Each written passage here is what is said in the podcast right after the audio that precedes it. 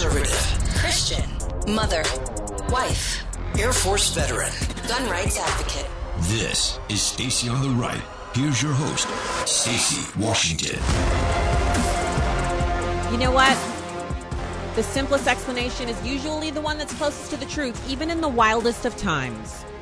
So I'm not I'm not against, you know, you've had an experience, awesome, good for you, but I'm not here for the UFO chat. I'm not. I'm not here for the UFO chat. I'm to have to, you know, step aside for that one. I, I'm I'm not it's not working for me. Um and then just to kind of cover it a little bit, um there have been so far the four what they're calling foreign objects, which that's what lends itself to us then calling it, uh, you know, an alien invasion of some sort. Don't do, do you see how they're doing that? How they're working that over on you? It's a foreign object as opposed to the balloon. The balloons are getting mocked. The memesters are having a field day with the balloon.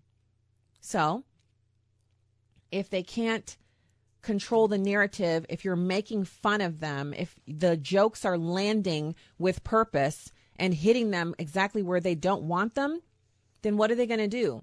They're going to say, okay, um, maybe we should, you know, call them objects. We should call them foreign objects. Maybe we should float the idea that this has something to do with UFOs.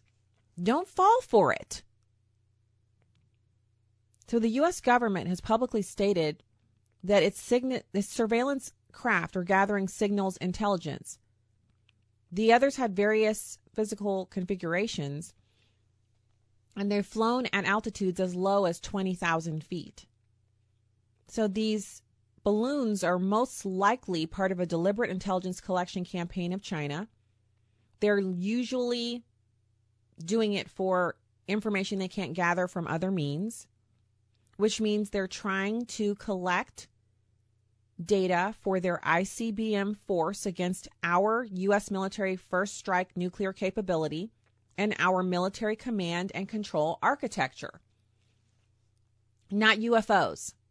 The minute you hear UFOs and you start thinking about sci fi and you start buying into what they're selling, you take your eyes off the ball and all of a sudden now you're a part of their narrative shift. They're using you. So the people over at Heritage actually kind of broken this down for us. The intelligence collection mission makes the most sense because China now has this vast ICBM missile force. They need targeting data to be able to be a credible deterrent against us. These little balloons overflew early warning, command and control, missile fields, and other missile and military installations. These balloons seem primarily designed to collect signal intelligence, which would be the most useful and the most appropriate for these platforms so that they can actually enhance their strategic targeting. So please, you know, save the UFO talk for Sci Fi Club. For, you know, maybe you're having a Stargate uh, Atlantis watch party this weekend. Save the UFO chat for that. All right, welcoming into the show my good friend, Lieutenant Colonel Jay Carafano. He comes to us from the Kathryn and Shelby Cullom Davis Institute for National Security and Foreign Policy. You can tell I've interviewed him a few times before. He's an Army vet, vice president of that august institution. He's also the E.W. Richardson Fellow at the Heritage Foundation. Jay, thanks for coming on. Hey, great to be with you. I'm glad you're here because wow, uh, people are kind of buying into this whole UFO chat. Meanwhile, you are highlighting five Chinese intelligence failures, or their their China intelligence failures on our part that are even more dangerous than the spy balloon issue, which I feel like is just as big and dastardly as our botched withdrawal from Afghanistan. Well, the the reason why I highlighted these is they all had something in common with the the balloon story, and um, you know, I think there's obviously the Chinese admitted that the first balloon is there. Um, it's very clear it was designed to collect signal intelligence. Um, uh, it's very clear that it basically had a mission of mapping and for the purpose of helping the Chinese ICBMs target our uh, nuclear response uh, force and uh, and the command and control nodes, and the other objects which we think are balloons is are probably consistent with the same mission. Maybe you know different platforms with different configurations at different altitudes, trying to find gaps in, in U.S. radar coverage to to conduct this mapping mission on the United States. But what was to me striking about that was the the effort of the U.S. government to kind of ignore, first ignore, and then kind of lowball the story until you know, people were really upset about it because the administration really still wanted to deal with the Chinese. They still wanted Blinken to go there, and it just got me started thinking about all the other intelligence issues where you know we haven't really gotten the the the kind of product from the U.S. intelligence community that we would expect. And so one of them, for example, is the Hunter's laptop, which even Hunter says is Hunter's laptop. And you know, because you're in the military, anytime there's a potential that you know important classified information has come into the hands of an enemy, the first thing the intelligence community would do would be a, a, a damage assessment to say, you know, what kind of information could have been compromised, how serious was this, who could have been, how could it be used, um, and you know, we've never heard about. I mean, I mean, these guys have been in office for two years. We've never heard anything about that. Not that we would expect to get all the details, but did the intelligence community not do an assessment? Because if they didn't, that's kind of malpractice. And if they did, why don't we know that an assessment was taking place? Um, and and so when you kind of go through this, these kind of connecting these dots, it either comes down to, well, what's going on with our intelligence community against the most serious target that they have, which is China? Are they having these recurring intelligence failures, or is the administration not sharing or producing or using intelligence because it's not politically convenient for them? And I just think it creates a very disturbing pattern. Well, it is disturbing because so they're they really do have this uh, very blasé and negative view of the American people. You know, we all wear Walmart jeans and we're dumber than a bag of rocks and we're just sitting up, you know, chanting over our Bibles and you know licking our guns. Meanwhile, really intelligent people across the country from across the political spectrum were angered and absolutely flummoxed by this huge balloon apparatus flying over the country, only over the parts that contained our most sensitive military information.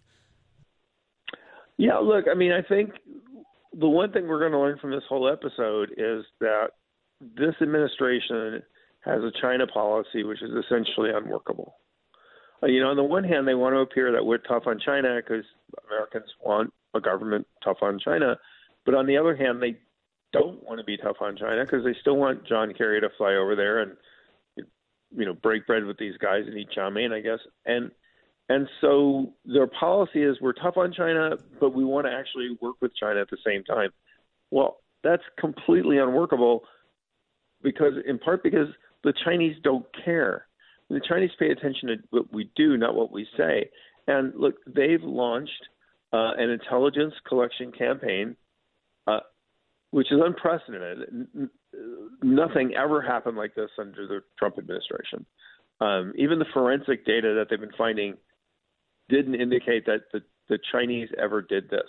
This was a, a deliberate campaign of using balloons to round out their intelligence information for the stuff that you can't really get well through satellites to map and and target um, our nuclear response. Now, I blame China for doing that. Of course, they're going to do that. I blame that our administration is saying, well, it's not really a big deal here because it, it is a big deal. I mean, I don't know if people caught the news, but it's directly, I think, directly connected to the balloon story. Is this week again another kind of intelligence thing?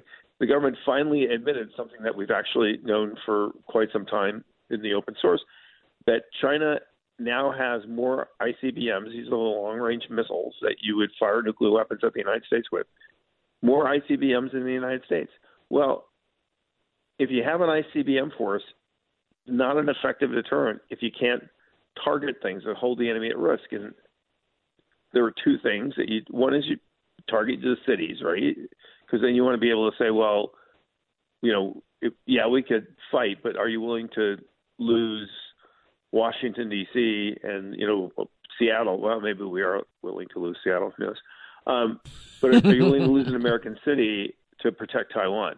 But you also want to target the enemy's ability to target you.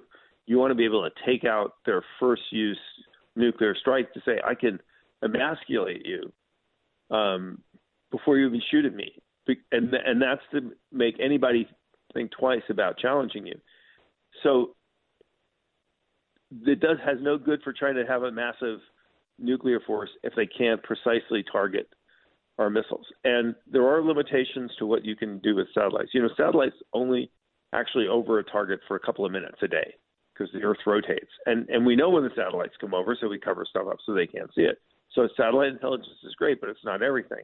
And what these are, what these balloons were uh, designed to do, which is gather at at higher altitude signal intelligence and, and another thing called MASINT, which is just imagery intelligence, like from radars and stuff, to to precisely map and target things. And I know people think, well, why do you need that?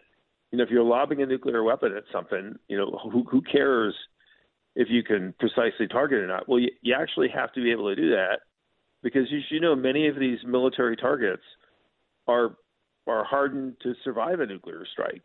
You know, you have to actually hit a pretty close to a missile, even with a big nuclear weapon, to actually take out a, a, a, a nuclear uh, uh, ICBM silo. So you do have to be able to precisely target them. And the Chinese made an assessment, which I think, that it was worth angering the United States um, to do this because to get that information, and they could care less what Joe Biden thought about it. And and look, the immediate response of our government when they launched this campaign was to let's not talk about it because we still want to send Blinken over there to talk to him. As if sending Blinken to talk to the Chinese is is going to be a good thing. He's like 0 for 3 with the Chinese. Every time he's met with them, they've kind of mopped the floor with the guy. So I mean, it's just it just goes to show that this administration does not know how to deal with China, and China is the number one challenge the United States has in the world. That I, I don't think should be a comfort to anybody. No, and the fact that leftists are on Twitter and saying, "Well, we, you know, we just don't care about this. I wish I could make myself care." You know, the the big blue check marks were, "I wish I could care about this balloon." That is the most ignorant response because whether or not someone who's really important on Twitter, so called, cares about something is irrelevant to its strategic and military uh, influence on on how we live our everyday lives. And when you talk about that targeting and the number of missiles you just describe what, in in my opinion, is the most likely scenario. They so first of all, they're interested in taking out missile batteries. They're not interested in destroying the United States. They would rather have the United States and own it for themselves. They'd rather control the United States.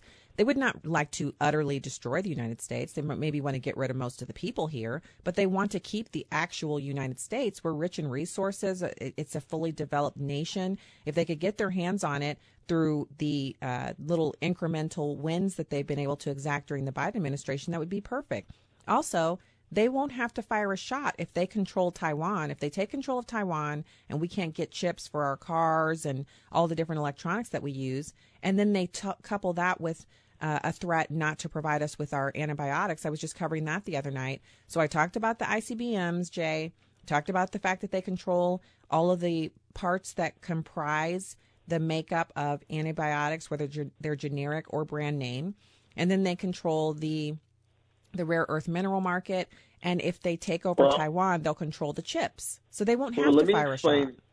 Let me explain how Taiwan fits into the whole nuclear competition thing. So mm-hmm if you have what's called a first strike nuclear capability, right, the ability to fire missiles at an enemy before they shoot at you, um, and you have all the total information to do that. With that, and you've got a lot of missiles. With that, the Chinese can do two things.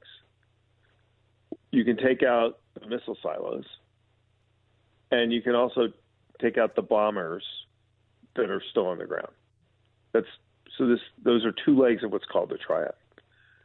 The third leg of the triad, which are nuclear submarines that are carrying nuclear weapons, which are deployed, the Chinese can't find those. That is literally the hardest target on the planet. Our submarines are incredibly quiet and ter- incredibly difficult to find. Um, one submarine carries enough nuclear weapons to obliterate a number of Chinese targets. How do the Chinese match that? Well, the Chinese don't have nuclear submarines. They have diesel submarines. And why that's important is two reasons. One is nuclear submarines can stay out way longer um, and they can travel really, really far.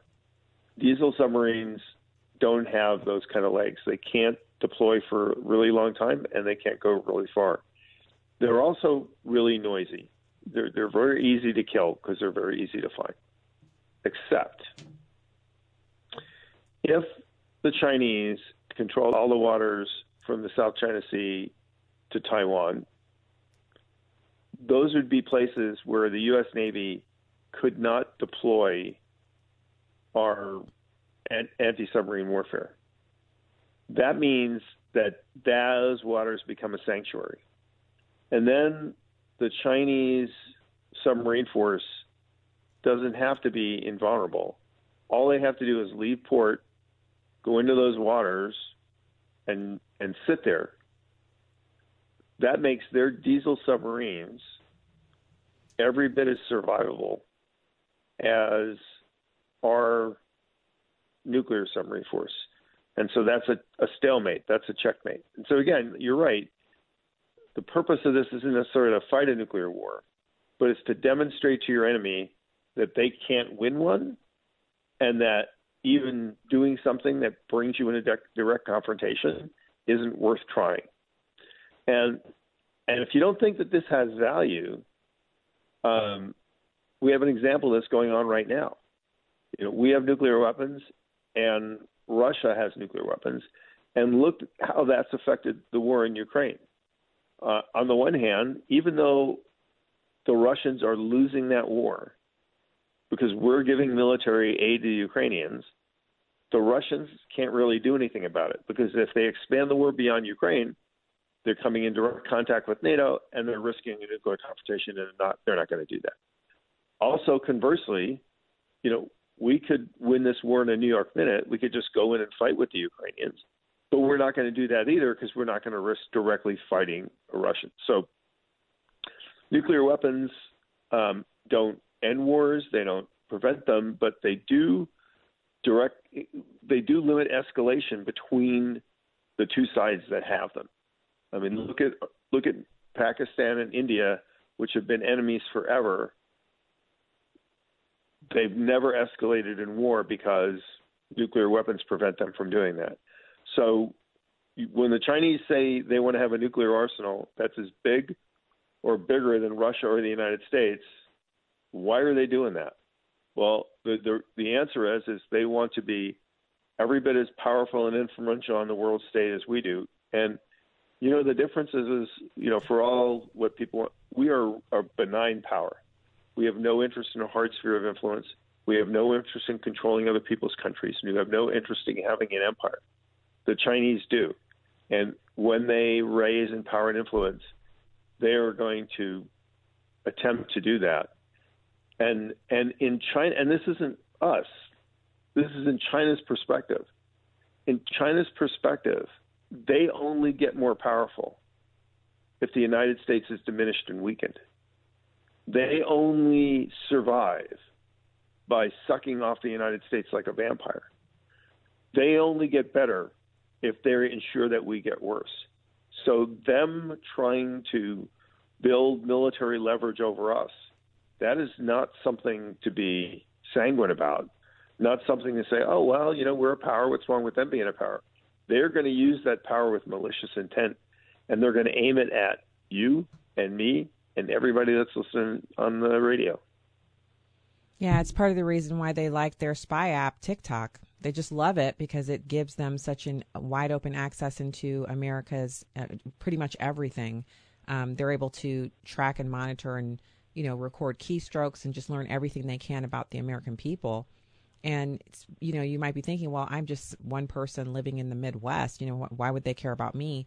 It's the collection of data, the overarching massive data trove. It's not individuals. It's the, you know, the behaviors of the populace as a whole tracked and monitored and, you know, driven down to the finest detail.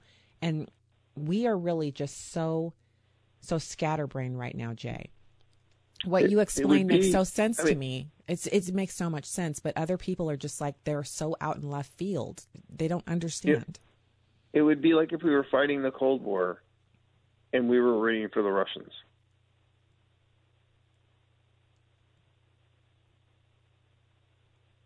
Yeah. I mean, it's just that we we are the biggest enablers. We are paying to build up the Russian, the Chinese military. We are we are handing over data to the Chinese. We are giving China the technology to destroy us. You know, it's like the scene in the Ghostbusters. You know, when the Gozer says, "Name the form of your destroyer," you know, and they pick the Marshmallow Man. Mm-hmm. You know, mm-hmm. we're, we are creating the Marshmallow Man to come after us. Except it's not a comedy and it's not funny. Right, and the end is not anything that's assured. Like people who are discounting all of this just assume that even if China becomes a power, that they'll only exert their power over Taiwan or you know uh, right. some of the nation states in Africa where they're building in the Belt and Road Initiative. But China's number one enemy is us, and they they've learned over time by watching us that an overt strike just coming out, we're at war with you, means mutually assured destruction certainly, but we as the Americans, we we would get off, you know, enough in the beginning that there wouldn't be anything Chinese left on the face of the planet. We demonstrated that in Japan decades ago. So they know not to come front on. Right. But because of this almost it's like someone has gone in with a magic eraser and erased all of the brain synapses out of over 50% of the people in this country. And and a bunch of those people are in leadership in DC. And now the Chinese are like, "Well, actually, all we have to do is just take what we want out of their hands. It's like they're babies, you know, easier than snatching a, a, a, you know, what is it that the babies eat now? It's those little, they look like little pieces of rice, but it's a big old puffed up thing, and it's, uh, it looks like it has no flavor at all, but babies love them. I can't remember what they're called. It's like snatching those out of the hand of a baby. Anybody can snatch something out of a ba- baby's hand, and that's what they're doing to us.